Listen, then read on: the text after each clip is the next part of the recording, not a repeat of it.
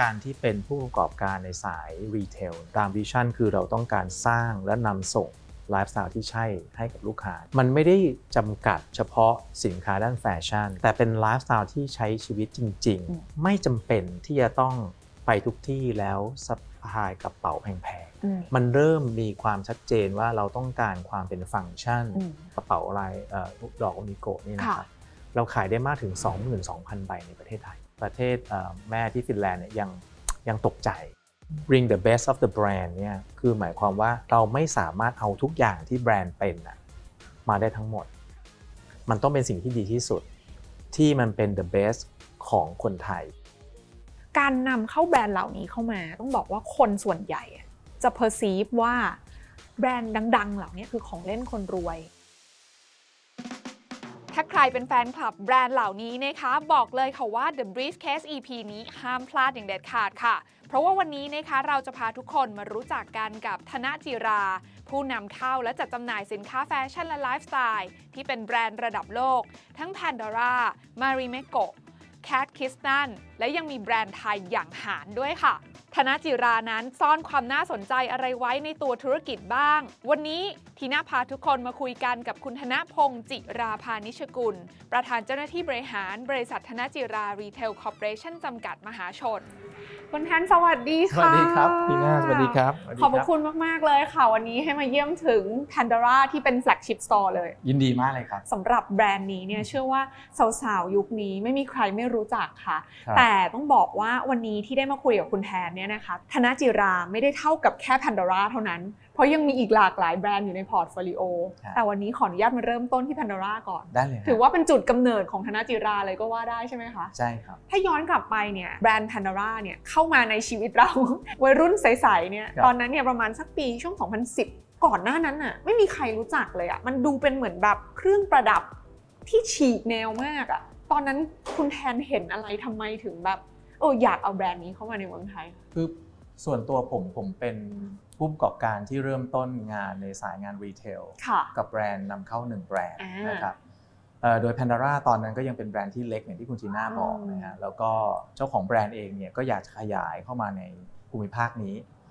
แต่ด้วยความที่ว่ายังไม่มีใครเข้าใจเขาค่ะนะครับสุดท้ายเราก็ได้รับเลือกนะครับอ่าโดยผมมองว่าเป็นแบรนด์ที่มีอัตลักษณ์ชัดเจนสำหรับผู้สวมใส่ในการที่จะเลือกสินค้าหรือจิวเวลรี่เนี่ย ที่เป็นแบบเฉพาะตัวเอง นี่คือเสน่ห์สำคัญเลยนะใช่ของ Pandora ครับเส้นนี้มันเส้นเดียวของฉันอะครับเพราะมัน customize เราครับเลือกในตัวเล็กๆ เดี๋ยวเราลองไปดูกันนะคะ ลูกค้าเดินเข้ามาปุ๊บ อยากได้แบบสวยๆเนี่ยมันต้องเริ่มจากตรงไหนคะคุณแทนครับ signature ของ Pandora นะครับเราเริ่มต้นจากสร้อยข้อมือยอดนิยมอ่านะครับเราเรียกว่า snake chain อ่านะครับ snake chain ก็จะมีลักษณะของความที่เป็นข้ออ่อน โดยตัวสร้อยข้อมือเนี่ยเราก็ค่ะจะเผื่อให้มีความ หลวมนิดนึงนะครับอ่าในการใส่ตัว charm อันนี้จะเป็น rose gold สมมุติว่าเราบอกว่าอันนี้อืมคือ signature เลยครับนะคะอยากได้แบบนี้แต่เราครับอยากจะ customize ครับอันนี้คือสิ่งที่ Pandora แตกต่างจากที่อื่น ถูกต้องครับนะคะซึ่งอันนี้ก็คือเรานำเข้าจากเดนมาร์กเอ่อปัจจุบันเนี่ย Pandora เนี่ยมี global production อยู่ค่ะที่ประเทศไทยเรานี่เองแต่ด้วยความที่ว่าธุรกิจของเขาไม่ได้ทำด้านค้าปลีกอืมเขาเป็นผู้ผลิตที่ได้รับสิทธิ์ BOI ค่ะ นะครับนั้นเราจะไม่เกี่ยวข้องกับการที่ว่าเราไปเอ่อซื้อจากเขาเราต้องนำเข้าอ่าจากเขาในรูปแบบที่เราเป็นผู้นำเข้าที่เสียภาษีถูกต้องทั้งหมดอ๋อดังนั้นมันคือ import business แต่ว่าอยู่ใน inland อ๋อครับเออเพิ่งรู้เนาะครับแล้วนี่คือฝีมือคนไทยเนี่หรืยอแหคนละไทยนะคะเพราะครับจริงๆ คนไทยเก่งมากนะเรื่องของเครื่องประดับเหล่านี้ใช่ฮะก็จะมีสเกลในการพัฒนาผลิตภัณฑ์ที่ต่อเนื่องแล้วคุณภาพที่ถือว่า เขาเลือกเรามาเป็นเบส น่าจะมากกว่า 30 ปีแล้วโอ้โหนะครับแต่ว่าคนส่วนใหญ่อาจจะไม่ทราบ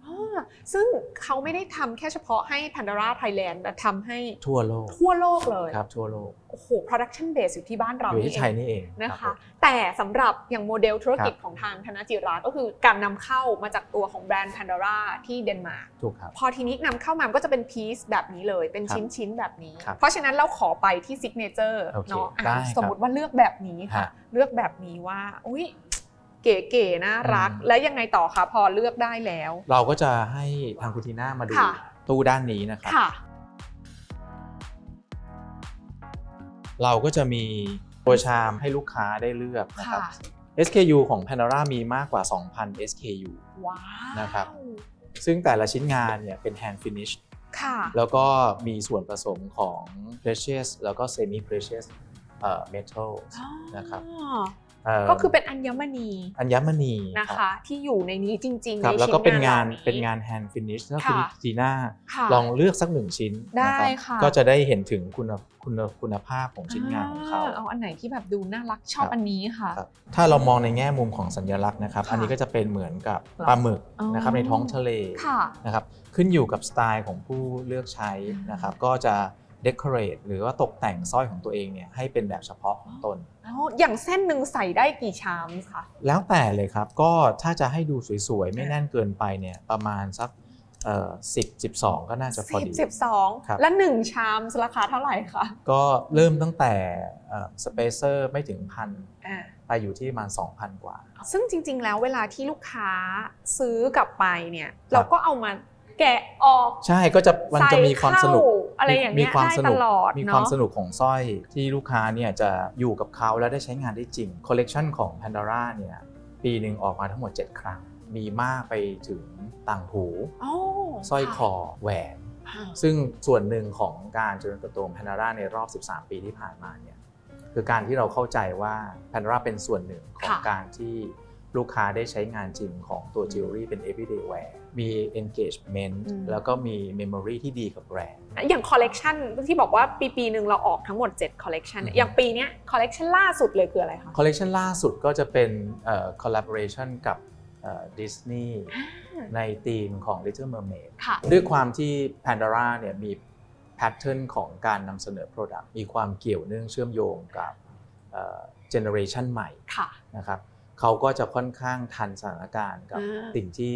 ลูกค้าในยุคใหม่ ๆ สนใจอืมครับซึ่งอย่างเงี้ยในกรณีแบบที่เขาไปคอลแลบกับทางดิสนีย์ครับเขาก็จะต้องไปซื้อลิขสิทธิ์ในการผลิตตัว charm ครับที่เป็นรูป mermaid ซึ่งเราอย่างที่บอกลูกค้าก็คือสามารถมาเดินซื้อช้อปปิ้งตัว mermaid ไปเติมอืมข้อมือเราก็ได้เหมือนกัน หรือครับจะซื้อเป็นเซตใหม่ก็ได้ครับเช่นเดียวกันใช่ครับนะคะราคาก็จะ vary กันไปครับ per bill อะ average ของแบบลูกค้าที่เดินเข้ามา เนี่ยครับสำหรับ Pandora นี่อยู่ที่คนละประมาณเท่าไหร่คะมันจะเป็นการยากมากที่การเดินเข้าร้าน Pandora แล้วออกไปแค่หนึ่งชิ้นจะไม่ได้ยากยากมาก อันนี้เข้าใจเลย ฉะนั้นคือค่าเฉลี่ยของจำนวนชิ้นต่อบิลเนี่ยค่ะเราอยู่ประมาณเกือบ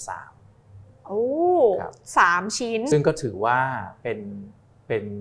งานของการที่เราต้องตอบโจทย์ลูกค้าจริงค่ะๆให้เป็นลูกค้าซื้อซ้ำ อ่าโอเคอะเพราะฉะนั้นแล้วคำว่าลูกค้าที่เข้ามาเนี่ยครับแล้วซื้อมากกว่า 3 ซื้อประมาณ3ครัเนาะบมากกว่า 1 ชิ้นเนี่ยครับอย่างที่บอกว่าไม่ใช่แค่ข้อมือนะ ครับแต่ยังมีส่วนอื่นๆด้วย ถูกต้อง เดี๋ยวขออนุญาตพาไปดูได้เลยครับด้านนู้นอีกสักนิดได้ไหมเลยคะรับว่า ได้เลยครับ ที่บอกว่าเป็นส่วนอื่นๆ หลายคนอาจจะครับแบบเหมือนจินตนาการพันดอร่าครัค่ะบคุณแทนก็จะนึกครับถึงแบบตัวข้อมือเนาะครับแต่ว่าเวลาที่มันเอามาเป็นสร้อยเป็นต่างหูต่างหูเราก็สามารถแบบใส่ตัว ได้ charm ครับได้เหมือนกัน สำหรับส่วนนี้ค่ะนะครับคอลเลกชันนี้ก็จะเป็นอืม ที่เรียกว่าคอลเลกชัน Pandora Me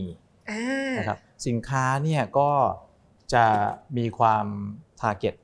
กลุ่มน้องๆ วัยรุ่นลงมาค่ะ นะครับก็จะเป็นการสร้าง accessories อ๋อ ให้กับเอ่อ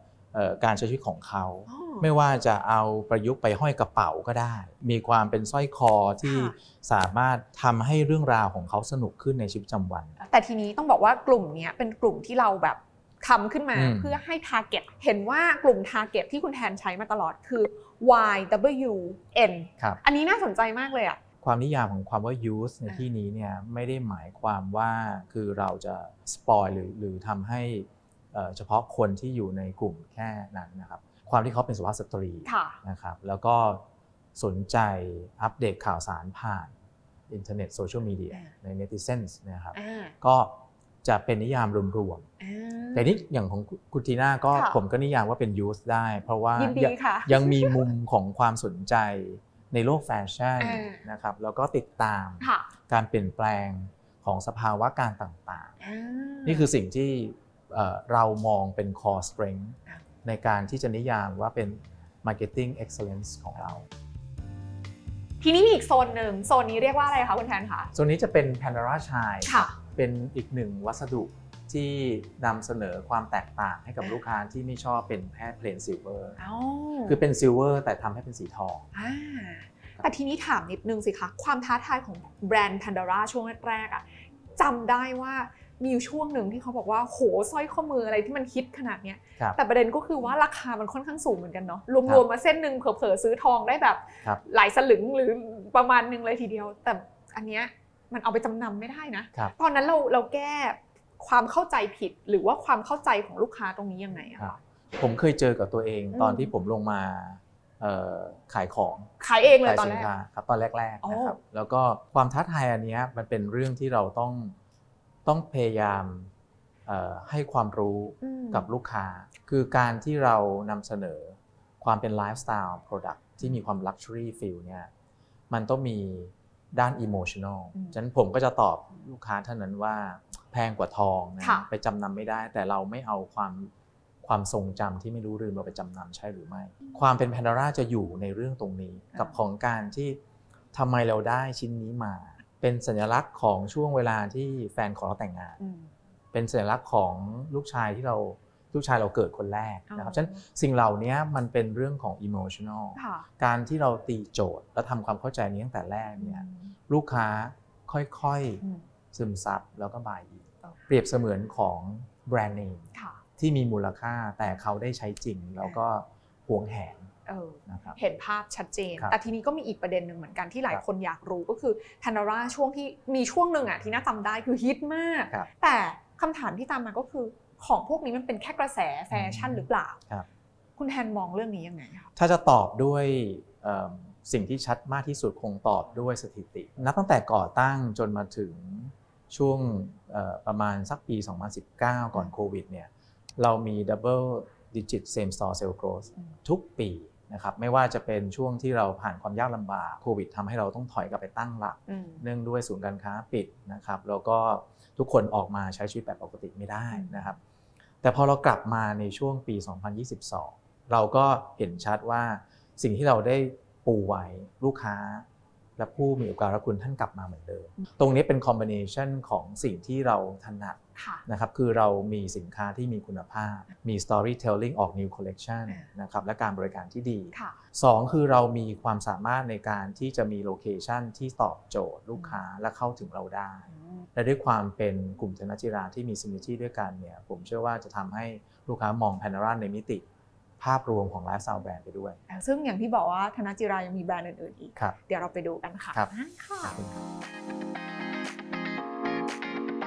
และตอนนี้เราก็มาอยู่ในอีกหนึ่งแบรนด์นะคะของธนจิรา ก็คือทาง m a r i m e c o นั่นเองนะคะ แหมเดินเข้ามานี่คือแบบ ไม่ต้องเห็นป้ายก็ยังรู้เลยนะคะว่ามันคือแบรนด์นี้มีเอกลักษณ์จริง ๆ อยากจะให้คุณแทนเล่าย้อนกลับไปให้ฟังสักนิดนึงสำหรับธนจิราเองเนี่ยหลายคนที่เป็นลูกค้าเนาะสำหรับแบรนด์ Pandora m a r i m e c o อาจจะไม่รู้ด้วยซ้ำว่าเฮ้ยแบรนด์เหล่านี้ของคนไทยอะคนไทยเป็นคนนำเข้ามา เล่าย้อนความกลับไปให้ฟังนิดนึงได้ไหมคะว่าในช่วงการเริ่มต้นเลย การนำเข้าแบรนด์เหล่านี้เข้ามา ต้องบอกว่าคนส่วนใหญ่จะ perceive ว่า แบรนด์ดัง ๆ เหล่านี้เวลามา มันคือแบบเอาพูดตรงๆ ขออนุญาต คือของเล่นคนรวย ถูกไหมต้องเป็นไฮโซครับถึงเอาแบรนด์เข้ามาเปิดอืมเขาดังอยู่แล้วก็อืมก็จะได้ดังต่อไปครับหรืออะไรก็ว่าไป แต่ของเคสคุณแทนไม่น่าจะใช่แบบนั้นไหมอืคะมไม่ครับผมคิดต่างมากอืมในการเริ่มต้นเส้นทางของความเป็นนักธุรกิจอืมผมมองหาโอกาส และต้องถามตัวเองก่อนว่าเราสามารถทำโอกาสนั้นให้ยั่งยืนได้ ฉะนั้นการที่เป็นผู้ประกอบการในสายรีเทลเนี่ยวิสัยทัศน์ของผมเองอะตั้งแต่แรกคือเราต้องไม่เป็นเพียงแค่ซื้อมาและขายไป เราต้องเพิ่มมูลค่าและเพิ่มคุณค่าให้กับสินค้าที่มีต่อผู้ใช้ การเริ่มต้นเนี่ยก็ต้องคัดสรรแบรนด์ตั้งแต่แรกอืมแน่นอนแบรนด์นั้นย่อมมีเอ่อคุณลักษณะที่คนเริ่มรู้จักบ้างค่ะแต่การที่มันเป็นที่รู้จักมาก ๆแล้วคงไม่ใช่เป็นเราแหละ ดังนั้นการเริ่มต้นของผมเนี่ยจึงต้องแสดงให้เห็นถึงศักยภาพที่เรามีความคิดและทำให้เอ่อเจ้าของแบรนด์เนี่ยเขาเชื่อมั่นอืมนะครับอย่าง Pandora คือแบรนด์แรกเมื่อกี้ดูกันไปแล้วครับ Marimekko คือแบรนด์ที่สองครับที่คุณแทนเห็นอะไรอะทำไมถึงแบบอยากเอา Marimekko มาให้ consumer ชาวไทยได้ลองพิจารณาดู ผมเห็น Marimekko ครั้งแรกที่เอิ่มที่ผมไป business trip ที่นิวยอร์กซิตี้ปัจจุบันนี้สาขานี้ไม่มีไม่อยู่แล้วอืมเราถูกดึงเข้าไปด้วยสีสันของลายพิมพ์ โจทย์แรกที่ผมคิดว่ามันมันมีความ match กันกับสิ่งที่ผมทำอยู่เนี่ยก็คือประเทศไทยเรามีลูกค้าหรือคนส่วนใหญ่ที่ mix and match เก่ง เราชอบแต่งตัวเอ่อที่ผสมกันตั้งแต่ street brand นะครับเป็น high เอ่อ high street fashion แล้วก็สะพายกระเป๋า super luxury brand ได้อ้าวซึ่งไม่ต้องเป็นแบบ total look อ๋อนะครับอันเนี้ยเป็นโจทย์แรกที่เราคิดว่ามีผมมองว่ามีความเป็นไปได้ในการสร้างไลฟ์สไตล์ที่ดีอืมนะครับต่อจาก Pandora ซึ่งเป็นจิวเวลรี่อืม everyday wear แต่อุปสรรคก็มีด้วยความที่ณขณะนั้นเนี่ย Marimekkoไม่มี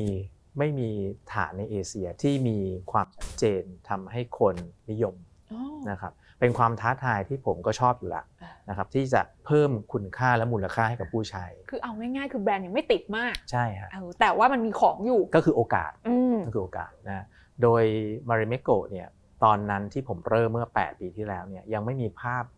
ภาพลักษณ์ของความเป็น fashion store เราเริ่มที่เซ็นทรัลเวิลด์ที่เนี่ยอ่าเป็นสาขาแรกอืมแต่ผมเปิดไปได้ 2 ปีผมขอทางอ่า principal brand เนี่ยปิดเพื่อปรับปรุงใหม่ ปิดช็อปนี้ปิดเลย เพราะอะไรคะเพราะผมคิดว่าภาพที่คนมองเข้ามาเนี่ยเขายังไม่สามารถจินตนาการได้ว่าเป็นร้านแฟชั่นอืมเพราะ Marimekko เขาจะมีความเก่งในเรื่องของลายพิมพ์ผ้าค่ะนะครับเราต้องมองในเชิงของหลักการคำนวณในการหารายได้ด้วยว่า ไม่ว่าจะเป็นผ้าเมตรที่ไปตัดทำเป็นเอ่องานคราฟต์อืม DIY project อย่างเช่นผ้าปูโต๊ะ bed runner หรือตัดเป็นชุดหรือแก้ว จานชามเซรามิกหมอนอิงต่างๆ ที่เราเห็นเนี่ยเราต้องขายกี่ชิ้นกว่าจะได้ขายได้ชุดเดรสหนึ่งชุด ในเชิงของ KPI เนี่ยค่ะถ้า proportion ของธุรกิจไม่มีน้ำหนักไปที่ด้านแฟชั่นเนี่ยอืมเราคงปั้นมันยากฉะนั้นการปรับจูนเนี่ยทาง principal เริ่มเห็นด้วยอ่านะครับแต่ว่าเราเป็นประเทศแรกที่ออกไอเดียนี้นะมองย้อนกลับไปค่ะนะครับไทยประเทศไทยเรากลายเป็น road map อืมของประเทศที่ควรจะ launch Marimekko ในการนำเสนอให้แฟชั่นเนี่ยมีความชัดเจนค่ะนะครับเอ่อประเทศที่มีสาขามากกว่าเราเนี่ยคือประเทศญี่ปุ่นเนี่ยก็ยังต้องมาศึกษากับเราด้วยว่าว้าวจะเปลี่ยนยังไง เพราะว่าความภาพจำจะอยู่ในเอ่อถ้าเป็น department store จะอยู่ในชั้น home อ่านะครับแต่ Marimekko ในประเทศไทยเนี่ยเรา present ตัวอยู่ในไลฟ์สไตล์ค่ะนะครับแล้วก็จะมีความเป็นแฟชั่นอ่านะครับเอออันนี้ชัดมากอืมซึ่งจริง ๆ แล้วต้องบอกว่ามันเป็นความท้าทายเนาะอือฮึในการที่แบบ เอาแบรนด์เขามาเนี่ยครับแต่เราไปเปลี่ยนวิถีของแบรนด์เขาด้วยอืมถูกไหมคะในการนำเสนอจำได้ว่าสำหรับ Marimekko เนาะในภาพจำทีน่า ตอนนั้นน่ะสิ่งที่ฮิตมากเลย ก็คือกระเป๋าผ้าำถูกครับใช่ไหมคะ ซึ่งจริงแล้วไม่ได้ราคาสูงแต่อืมว่าโอ้โหลายมันแบบอืมปึ้งมันชัดต้องว่า ตอนนั้นเข้าใจว่าเป็นกลยุทธ์ของคุณแทนเหมือนกัน ใช่ฮะการคิดงานในเชิงของเอ่อ business model เนี่ยค่ะเมื่อกี้คุณทิน่าพูดถึงการปรับเปลี่ยน ภาพของอืมตัว global brand นะครับมันก็คือการที่เราเข้าใจอืม local appetite ของคนที่อยู่ในเอ่อพื้นที่ที่เราทำธุรกิจ การที่เราใช้กระเป๋าผ้าตั้งแต่วันแรกเนี่ยผมมองว่าเป็น low entry price product อืมที่ทุกคนเข้าถึงค่ะด้วยความที่ไลฟ์สไตล์นะขอย้ำคำนี้อีกครั้งหนึ่งว่า ไม่จำเป็นที่จะต้องไปทุกที่แล้วสะ พายกระเป๋าแพงอืมใช่ๆมันเริ่มมีความชัดเจนว่าเราต้องการความเป็นฟังก์ชันอืมความมี Purpose ของสิ่งที่เราเนี่ยเอ่อนำไปใช้ประโยชน์ เช่น เราต้องการเอ่อใส่กระเป๋าใส่แล็ปท็อปอ่าหรือต้องการจะไปยิม หรือจะไปเอ่อเสาร์อาทิตย์หัวหินพัทยาเนี่ยอะไรที่เบาอืมสะดวกง่ายอืมก็จะเป็นสิ่งที่เราเลือกก่อน ประกอบกับความเป็นลายพิมพ์ของ Marimekko ที่มีอัตลักษณ์ชัดเจนเนี่ยค่ะมันจะเป็นตัวเชื่อมของการทำการตลาดอ่า แบบเป็น user generated content ที่เราพูดวันนี้ ผมคิดว่าโจทย์หมากตรงเนี้ยทำให้ Marimekko เนี่ยวิ่งได้เร็วโอ้ในช่วงแรก ถึงจุดที่ว่าในช่วงที่เราเอ่อประเมินผลผลลัพธ์ของการทำ marketing ของกระเป๋าลายเอ่อดอก Unikko นี่นะครับเราขายได้มากถึง 22,000 ใบในประเทศไทย โอ้โหซึ่งณตอนแรกเนี่ยคือเราพยายามปรับให้เป็นแฟชั่น store เราต้องอาศัยพลังอันนี้มาช่วยสร้างรายได้ในการขยายสาขาด้วย ซึ่งประเทศประเทศเอ่อแม่ที่ฟินแลนด์เนี่ยยังยังตกใจค่ะเพราะว่าเขาให้ให้เป็นเหมือนกับ GWP อ่าตอนลูกค้าซื้อสินค้าแล้วก็ใส่กระเป๋าผ้าไปอ่แต่เราเปลี่ยนมันให้เป็นของสิ่ที่ขายได้ของที่ขายได้ลูกค้าต้องมีกันทุกคนครับเฮ้ยอันนี้เจ๋งมากเลยอะแล้วสังเกตว่าตอนที่มาริเมโกะ เริ่มดังไม่เห็นมีการต้องทำแบบแคมเปญยิ่งใหญ่ใช่ทำการใช่ตลาดใดใช่ๆแต่อันเนี้ยเหมือนมาก่อนการเนาะครับสมัยนี้ที่แบบอืมเอออยากให้อินฟลูเอนเซอร์ใช้ครับแล้วคนเห็นอยากใช้ตามฮะแต่สมัยนั้นคือให้ consumer เลยจ้ะเดินอืมเข้ามาลองใช้ดูและครับติดใจเขาก็ไปใช้ข้างนอกคนก็เห็นครับ UGC ชัดอืมๆใช่ไหมคะครับ user generate content ด้วยตัวมันเองครับนี่คือน่าจะเป็นจุดเริ่มต้นที่ทำให้อืม Marimekko เนี่ยติดตลาดได้ครับทีนี้นอกเหนือจาก Marimekko หลังจากนั้นเราก็ยังขยายพอร์ตอย่างต่อเนื่องครับต้องเล่าให้คุณแทนฟังอย่างนี้ว่าบางคนก็จะคิดว่า เออ ถ้าสำหรับคนที่เอาแบรนด์เข้ามา แล้วติดแล้วอย่างทั้งครับแพนดาร่าทั้ง Marimekko อืมเราก็ต้องกลับไปโฟกัสทำให้มันใหญ่ขึ้นไหมครับขยายให้มันมากขึ้นไหมครับแต่คุณแทนกลับเลือกที่จะแบบอะงั้นเราไปต่อครับในแบรนด์อื่นอืมๆต่อไปทำไมเราถึงเลือกแนวทางนั้นคะคือการการโฟกัสในแบรนด์ที่เราทำได้ดีนะครับยังคงทำอยู่เหมือนเดิมอืม นะครับการเจริญเติบโตว่าด้วยจำนวนสาขา หรือแนวทางในการสร้างความพิเศษของแบรนด์ยังไปต่อ ทีนี้ความที่ว่าเราจะต้องสร้างสเกลเพื่อเพื่อให้มีทรัพยากรที่ตอบโจทย์ การเดินหน้าธุรกิจอย่างมีความชัดเจนเนี่ยเราจะต้องทำ M&A ฉะนั้นการเพิ่มเติมแบรนด์เข้ามาแบบที่ไม่ได้มาปั้นเองเนี่ยค่ะเป็นทางเลือก เราก็เลยทำ M&A ในการ ซื้อกิจการของ Cath Kidston ในประเทศไทยอ๋อซึ่งได้มาพร้อมกับจำนวนสาขาทั้งหมด 30 กว่าสาขา แล้วก็สิทธิ์ในการจำหน่ายค่ะรวมถึงสต็อก แล้วก็พนักงานทั้งหมดฉะนั้นพอมี Cath Kidston เข้ามารวมกับ Marimekko แล้วก็ Pandora เราก็เลยมีพลังเพิ่มขึ้น จากจุดที่เรามีความชัดเจนในเรื่องของว่าลูกค้าต้องได้อะไรอืมCath Kidston เนี่ยเป็นการขยาย segment ให้เรามองความเป็นพรีเมียม to luxury เนี่ยไปสู่ premium mass ได้ด้วยอืมฉะนั้นลูกค้าใหม่ที่เราจะได้ก็มีมามากขึ้นค่ะแต่อีกเช่นกันความท้าทายของแบรนด์ที่เราไปทำ M&A เข้ามาเนี่ยอาจจะไม่ได้มี foundation thinking แบบธนจิรากรุ๊ปอืมเราก็ต้องใช้เวลาแก้เหมือนกันอืมครับอย่างตอนนั้นเนี่ยอะไรที่ทำให้เรารู้สึกว่า Cat k i s t a n เนี่ยมันตอบโจทย์ครับคือจะเอามาแล้วเป็น synergy กับเราอืมอย่างที่อย่างที่คุณแทนเล่าไว้ครับถูกไหม ถ้าพูดถึงเรื่องของการ M&A แบรนด์อะอืมเราก็ไปได้หลายท่ามากครับเลย มันก็จะอืมไปได้อีกเยอะแยะมากครับมาย แต่ทำไมต้องเป็น Cat k i s t a n แคคิสตันเป็นแบรนด์ที่มีอัตลักษณ์ชัดเจน Modern Vintage อืมที่เน้นลายพรินต์จากประเทศอังกฤษ เราเห็นภาพความใกล้เคียงกับมาริเมโกในเรื่องของประเภทของสินค้าที่เขามีนะครับไล่ตั้งแต่สินค้าที่เป็นแฟชั่นอาจจะไม่ได้เน้นมากนัก แต่ก็มีสินค้าในกลุ่มแม่และเด็กอ่า นะครับสินค้าที่เป็น Home Use นะครับไม่ว่าจะเป็นถ้วยจานชาม Lunch Box นะครับแล้วก็เป็นกระเป๋าและ Accessories อืมตรงเนี้ยมันตรงโจทย์ของการที่เรามี strength ในเรื่องของการปฏิบัติการค่ะและการวางแผนการตลาดอืมของแบรนด์ที่เราทำก่อนหน้า ด้วยความที่เราต้องการที่จะขยายกลุ่มฐานลูกค้าและผู้ใช้ด้วยเนี่ย Cath Kidston จึงตอบโจทย์ และให้ให้น้ำหนัก กับการที่เราไม่ต้องพึ่งพิงแบรนด์ก่อนหน้ามากเกินไปด้วยอ่าครับโอเค ก็คือเหมือนแบบมา utilize ครับแนวทางที่เราปูไว้แล้วอืมคล้ายๆกันครับถูกไหมอืมกับมาแล้วไปต่อได้เลย ครับราะว่ามาด้วยอืม30 สาขาครับนะคะนั่นคือตัวของแบรนด์ที่อือฮึ3ที่มาอยู่ในพอร์ตเราครับแต่นอกเหนือจากนั้นก็ยังไม่หยุดอีกคือ 3 แบรนด์เนี้ยอะพอเข้าใจได้ เพราะว่าก็เป็นแฟชั่น related อ่าอืมคล้ายๆกันครับนะคะ แต่แบรนด์ทีสี่ 4 ที่ซื้อเข้ามาเนี่ยอืมอันนี้ดูเป็นอีกทางหนึ่งไปเลยครับ คือ HARNN อืมใช่ไหมคะ เข้าใจว่า HARNN เนี่ยทำเกี่ยวกับเรื่องของสปาเครื่องหอมอืม wellness ครับนะคะ ซึ่งของคนไทยด้วยใช่ไหมคะใช่ครับใช่อันนี้เราเป็นแนวทางของการ M&A เหมือนกัน ใช่ครับ ตอนนั้นอะไรที่ทำให้คุณแทนบอกว่าเอ้ยไม่เอาละไม่ใช่แค่แฟชั่นอีกต่อไป ในมุมของธุรกิจเนี่ยผมคิดว่าถ้าเรามีน้ำหนักทั้งหมดอยู่กับ license brands เนี่ยค่ะมันคือความเสี่ยง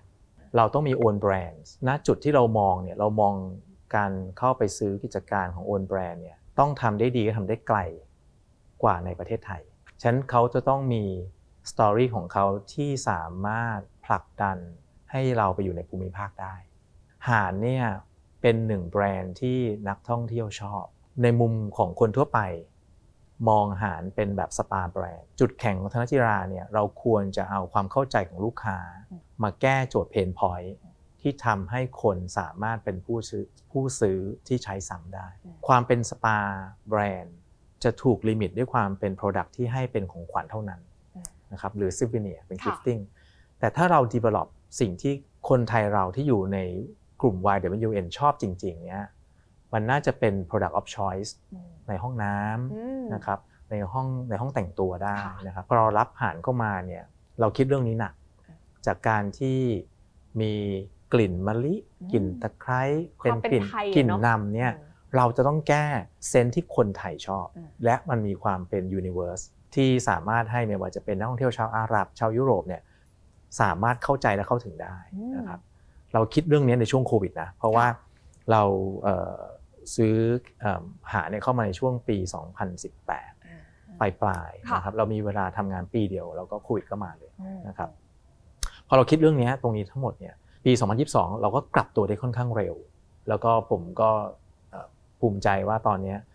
เอ่อจากเดิม 5%เป็นลูกค้าคนไทยตอนนี้เป็น 40%แล้ว ว้าวครับโอ้อันนี้เห็นภาพชัดเนาะอืมว่า Product อย่าง HARNN อืมอย่างเงี้ยก่อนหน้านี้คือซื้อคนซื้อไม่ได้ใช้คนใช้ไม่ได้ใช่ซื้อใช่ถูกไหมถูกแต่ครับตอนนี้คนเข้ามาใช้เป็นผู้ใช้จริง ผู้ใช้จริงครับมากยิ่งขึ้นครับ แต่ HARNN ในวันนี้ไม่ได้มีแค่สปาช็อปอย่างเดียวอืมขายเครื่องหอมครับแต่เราแตกหน่อออกมาเป็นเรื่องของ heritage spa ด้วยครับแล้วก็มีไปต่างประเทศด้วยครับตรงนี้ตอนเนี้ยศักยภาพของหารเนี่ยคุณแทนมองไว้ว่ามันถึงไหนอืมหาเนี่ยเป็นแบรนด์ที่มี high potential สูงมากค่ะเอ่อในมุมของ Product เราจะเรียกว่าเป็น retail store อืมนะครับซึ่งเรามีทั้งออฟไลน์แล้วก็ออนไลน์ ในต่างประเทศสาขาที่เราขยายในความเป็นธุรกิจของบริษัทย่อยของของอืมบริษัทหารเองนะครับ เช่นที่ญี่ปุ่นค่ะนะครับ แล้วก็เร็วๆนี้เราก็ได้เปิดสาขาไปแล้วที่เวียดนามอืมนะครับกรุงฮานอยค่ะนะครับ แล้วก็ soon ที่สิงคโปร์โอ้ทั้งหมดนี้เป็นบริษัทย่อยค่ะนะครับอันนี้เราจะไปในมุม retailครับ retail ค่ะนะครับส่วนด้านที่คุณทีน่ากำลังกล่าวถึงสปาเนี่ยผมเรียกนิยามเป็น HARNN wellness อืม and hospitality นะครับซึ่งมีทั้งด้านที่เราทำแฟรนไชส์ค่ะครับซึ่งเรามีทั้งหมด 4 แบรนด์คุณทีน่าพูดถึง HARNN heritage อันนี้จะเป็น luxury แบรนด์ของหารสปา แล้วมันจะมีเป็นกลุ่มที่ย่อยลงมาที่เป็น upscale boutique นะครับที่เรียกว่า the spa by หารอืมนะครับแล้วก็ที่เป็น lifestyle luxury เราจะเรียกว่า by หาร ส่วนแบรนด์ที่4เนี่ยจะเป็นแบรนด์ที่เรา ทำเองในความเป็น own and operate เรียกว่า escape by หาร urban people premium นะครับ อย่างเช่นที่ Central World เนี่ยเราก็มีอยู่ที่ชั้นหนึ่งอ๋ออีกโซนหนึ่ง เรื่องของอาหาร wellness เนี่ยผมมองว่ายังเป็นเพียงแค่จุดเริ่มต้นอืมของอาหาร เราต้องการสร้างความเข้าใจให้กับไลฟ์สไตล์ของสิ่งที่เรามีความรู้มาอ่าผู้บริโภคสามารถไม่ต้องมองการเข้าสปาเป็นสิ่งที่เอื้อมไม่ถึงค่ะหรือ อยู่เฉพาะในโรงแรมหรูอ่าในขณะเดียวกันเราก็ต้องการเอ่อ segmentize หรือทำ segment ที่ถูกต้องกับกลุ่มลูกค้าที่อยากจะได้ความเป็น exclusive อืมีความ private ค่ะแล้วก็ยินดีที่จะจ่ายค่าพรีเมียมอ่านะครับฉะนั้นทั้งสองส่วนเนี้ทั้งต่างประเทศที่เป็นแฟรนไชส์นะครับกับเชนโรงแรมระดับโลก กับของเราเองเนี่ยผมว่ายังไปได้อีกไกลอืมปัจจุบันนี้เนี่ยเรามีอยู่ใน หลายประเทศนะครับอาทิเช่นที่ญี่ปุ่นเรามีอยู่ 2 ที่กับ Intercontinental นะครับที่เมืองรีสอร์ทที่ชื่อว่าเบปุกับเอ่อที่ Hotel Indigo Karuizawa ค่ะนะครับเป็นแหล่งท่องเที่ยวที่ถือว่า upscale ในฮ่องกงเองเราก็มีที่เอ่อ Marriott ค่ะนะครับ Ocean Park อืมนะครับที่เป็นสวนน้ำเอ่อส่วนที่เวียดนามเราก็มีอยู่ในเมืองท่องเที่ยวที่ชื่อเมืองฟูก๊วกอืมกับ Intercontinental นะครับ เรากำลังไปสู่การขยายแฟรนไชส์เนี่ยในประเทศที่เรามีพันธมิตรกับเชนโรงแรมที่ผมเรียนไปอืมนะครับตอนนี้กำลังเอ่ออยู่ในช่วง soft launching ค่ะของ Intercontinental ที่กรุงริยาดซาอุดิอาระเบีย ซึ่งประเทศไทยเพิ่งเริ่มความสัมพันธ์ค่ะเมื่อเร็วๆนี้นะครับ ถือว่าเป็นโปรเจกต์ขนาดใหญ่อืมฉะนั้นฟีดแบ็ถือว่าต่อเนื่องค่ะแล้วก็ลูกค้าหรือ Client เนี่ยเห็นความสำคัญอืม กับการที่เราต้องมี t h a i n e s s ที่มีคุณภาพ แล้วตอบโจทย์ได้จริง ๆ ของผู้เข้ามาใช้เอ่อผู้เข้ามารับบริการ ผลการดำเนินงานย้อนหลังของบริษัทธนจิรารีเทลคอร์ปอเรชั่นจำกัดมหาชนนั้น ในปี 2563 ธนจิรานั้นมีรายได้อยู่ที่ 919.81 ล้านบาทกำไร 12.07 ล้านบาทปี 2564 รายได้อยู่ที่ 782.75 ล้านบาท ขาดทุน 34.63 ล้านบาท เพราะผลจากสถานการณ์โควิด และในปี 2565 มีรายได้เติบโตกลับมาอยู่ที่ 1,288.41 ล้านบาท พลิกกลับมาทำกำไรได้สูงถึง 122.10 ล้านบาท ภาพอนาคตของธนจิราเนี่ยมันจะมีการเติมแบรนด์เหล่านี้เข้ามา เป็นการที่เราไป M&A ลักษณะแบบนี้มากขึ้นไหม หรือเราก็ยังไม่ได้ปิดโอกาสในเรื่องของการพึ่งพา licensing brand ที่มีความน่าสนใจที่เราจะมาเหมือนแบบว่าพลิกหินให้เป็นเพชรครับได้อะไรอย่างเงี้ยครับ กลยุทธ์ที่จะไปจะเน้นแนวไหนคะในการเจริญเติบโตของเรานะฮะผมคิดว่าเราเอาลูกค้าเป็นที่ตั้งอืมเอ่อด้วยความคิดที่ว่าลูกค้าต้องได้อะไรเนี่ยแล้วตาม vision คือเราต้องการสร้างและนำส่งไลฟ์สไตล์ที่ใช่ให้กับลูกค้าเนี่ยเราต้องไปต่อในการเพิ่ม portfolio ของแบรนด์ทั้งที่เป็นนำเข้าหรือ M&A ฉะนั้นผมตอบคุณได้ว่าเป็นทั้งสองทางอ่านอกจากนั้นเนี่ยการตอบโจทย์การใช้ชีวิตของลูกค้า ต้องมองในเรื่องของ category หรือการที่เราจะต้องมีประเภท การสินค้าและการบริการที่เพิ่มให้มากขึ้น เช่น เรากำลังขยายตัวเองไปสู่การให้บริการด้าน F&B อืมนะครับฉะนั้นมันไม่ได้จำกัดเฉพาะสินค้าด้านแฟชั่นค่ะแต่เป็นไลฟ์สไตล์ที่ใช้ชีวิตจริงอืมๆแต่ตอบโจทย์ในเรื่องของการใช้ชีวิตแบบมีความหมาย โดยบริษัทธนจิราเนี่ยเป็นผู้ ให้ solution นั้นค่ะนะครับแล้วก็มีมุมของการที่นำเสนอสินค้าและการบริการที่เป็นระดับพรีเมียมและ luxuryอ่าอย่าง F&B ก็น่าสนใจ ตอนนี้เรามีของแบรนด์ไหนบ้างคะที่เราแตกหน่อออกมาเป็น F&B ตอนนี้มี m a r i m i k o Cafe อ่ากับ k a k i s t a n Tea Room ซึ่งสองอันนี้ที่ประเทศอื่นหรือของทางแบบแบรนด์หลักเขามีของไม่มีเขาไม่มีเราเป็นคนขอเขาทำครับเขาก็ให้ทำใช่ครับแล้วเราทำไมถึงบอกเขาว่า เอ้ย ไปคอนวินส์เขายังไงอะคะว่าเฮ้ยเซกเมนต์นี้มันมีนะ มันเชื่อมโยงกับสินค้าที่เราขายค่ะนะครับ m a r i m i k o เนี่ยมีสินค้าที่ใช้บนโต๊ะอาหารอ่านะครับพวกแก้วแก้วจานชามอืมเซรามิกต่างๆ ลูกค้าจะเข้าใจได้อย่างไร ถ้ายังไม่ได้เข้ามามีประสบการณ์ร่วมของการใช้สินค้าเหล่านี้ค่ะจริงๆ ความเชื่อมโยงของคนที่อยู่ในชีวิตประจำวันก็คือ พบปะสังสรรค์กันตามร้านอาหารหรือทานข้าวนะครับแล้วก็มีประสบการณ์ร่วมกัน และมีความ รู้สึกดีแสดงให้เห็นว่านี่คือท่าที่คุณแทนบอกว่าเฮ้ยมันมันมีจิ๊กซอว์อืมที่มันต่อกันไปได้ครัเรื่บอยๆอะถ้าตราบใดเรายังตั้งโจทย์ๆที่อืมว่า เราอยากตอบโจทย์ลูกค้าว่าครับลูกค้าเข้ามาแล้วได้อะไร อืมมันไม่ได้ limit อยู่แค่ความเป็นแฟชั่น ความเป็นครับ จิวเวลรี่ของ Pandora แต่มันคือการให้เขามีไลฟ์สไตล์ที่ดีขึ้น ใช่ครับ นี่น่าจะเป็นโจทย์สำคัญของทางคุณแทนนะครับแต่ทีนี้กลับมาใน part ที่วันเนี้ยธนจิราเอง ก็บอกว่า อีก chapter หนึ่งของการเติบโตเนี่ยก็คือการเลือกเข้ามาระดมทุนในตลาดหลักทรัพย์ เข้าใจว่าเมื่อกี้แอบคุยกับคุณแทนนอกรอบ เห็นภาพนี้ตั้งแต่เดวันที่ก่อตั้งบริษัทมาเลยทีเดียวครับธนจิรานี่คือ ชื่อและนานามมสสกุกุลลครับแล้วทิกเกอร์คือ T A N ครับก็คือแทนเนี่ยแหละครับนะคะชื่อคุณแทนเลยฮะตั้งมาตั้งแต่วันแรกเลยครับอะไรเป็นแรงขับเคลื่อนสำคัญที่ทำให้เราเลือกเข้าตลาดคะการมองการขยายงานครั้งนี้ ผ่านการลงทุนผ่านตลาดหลักทรัพย์แห่งประเทศไทยเนี่ย เป็นการที่ให้ธนจิราโตในบทบาทใหม่ของ regional player เมื่อกี้คุณจีน่าพูดถึงชื่อบริษัทค่ะเอ่อผมตั้งใจตั้งแต่แรกที่จะให้เป็นชื่อไทยๆ เพราะต้องการให้คนอ่านแบบไทยๆ และด้วยความคิดอันเนี้ยมันเป็นแรงขับเคลื่อนและพลังในการให้มองเห็นว่าประเทศไทยเรามีรีเทลชั้นนอืมำบริษัทชั้นนำอยู่ในภูมิภาคในสายงานแฟชั่นและไลฟ์สไตล์อืมครับที่บอกว่าเราอยากจะไปในระดับ regional ครั player บเนี่ยนะคะ พอมีตัวอย่างให้พวกเราได้แบบเหมือนอืมจินตนาการตามครับไหมคะคุณแทนว่า คุณแทนมองใครเป็นไอดอลอืมเราอยากจะเป็นเราอยากจะเป็นลักษณะแบบไหนอะคะผู้อืมเล่นแบบไหนในตลาด regional นี้ ผมคิดว่าเอ่อการที่เราจะต้องมีแบรนด์หารนะครับเป็นแบรนด์ที่เป็นตัวเปิดของความเป็นอัตลักษณ์ชัดเจนของความเป็นไทยเนี่ยอืมเป็นโจทย์ที่สำคัญสำหรับทาจิราที่สุดอืม นะครับเพราะว่าหารเนี่ยเป็นโอนแบรนด์ค่ะไปได้ทุกที่ในโลกฉะนั้นผมไม่ได้มองว่าใครเคยทำอย่างไรไว้อืมแต่มองว่าเราจะสร้างอะไรใหม่ ในมุมของความจริงของแบรนด์ที่เทียบได้กับแบรนด์ที่มี heritage ยาวนานอ่าแล้วทุกวันนี้เขายังสามารถเรียกราคาให้เราไปซื้อได้อืมผมมองหารเป็นแบบนั้นค่ะไกลกว่า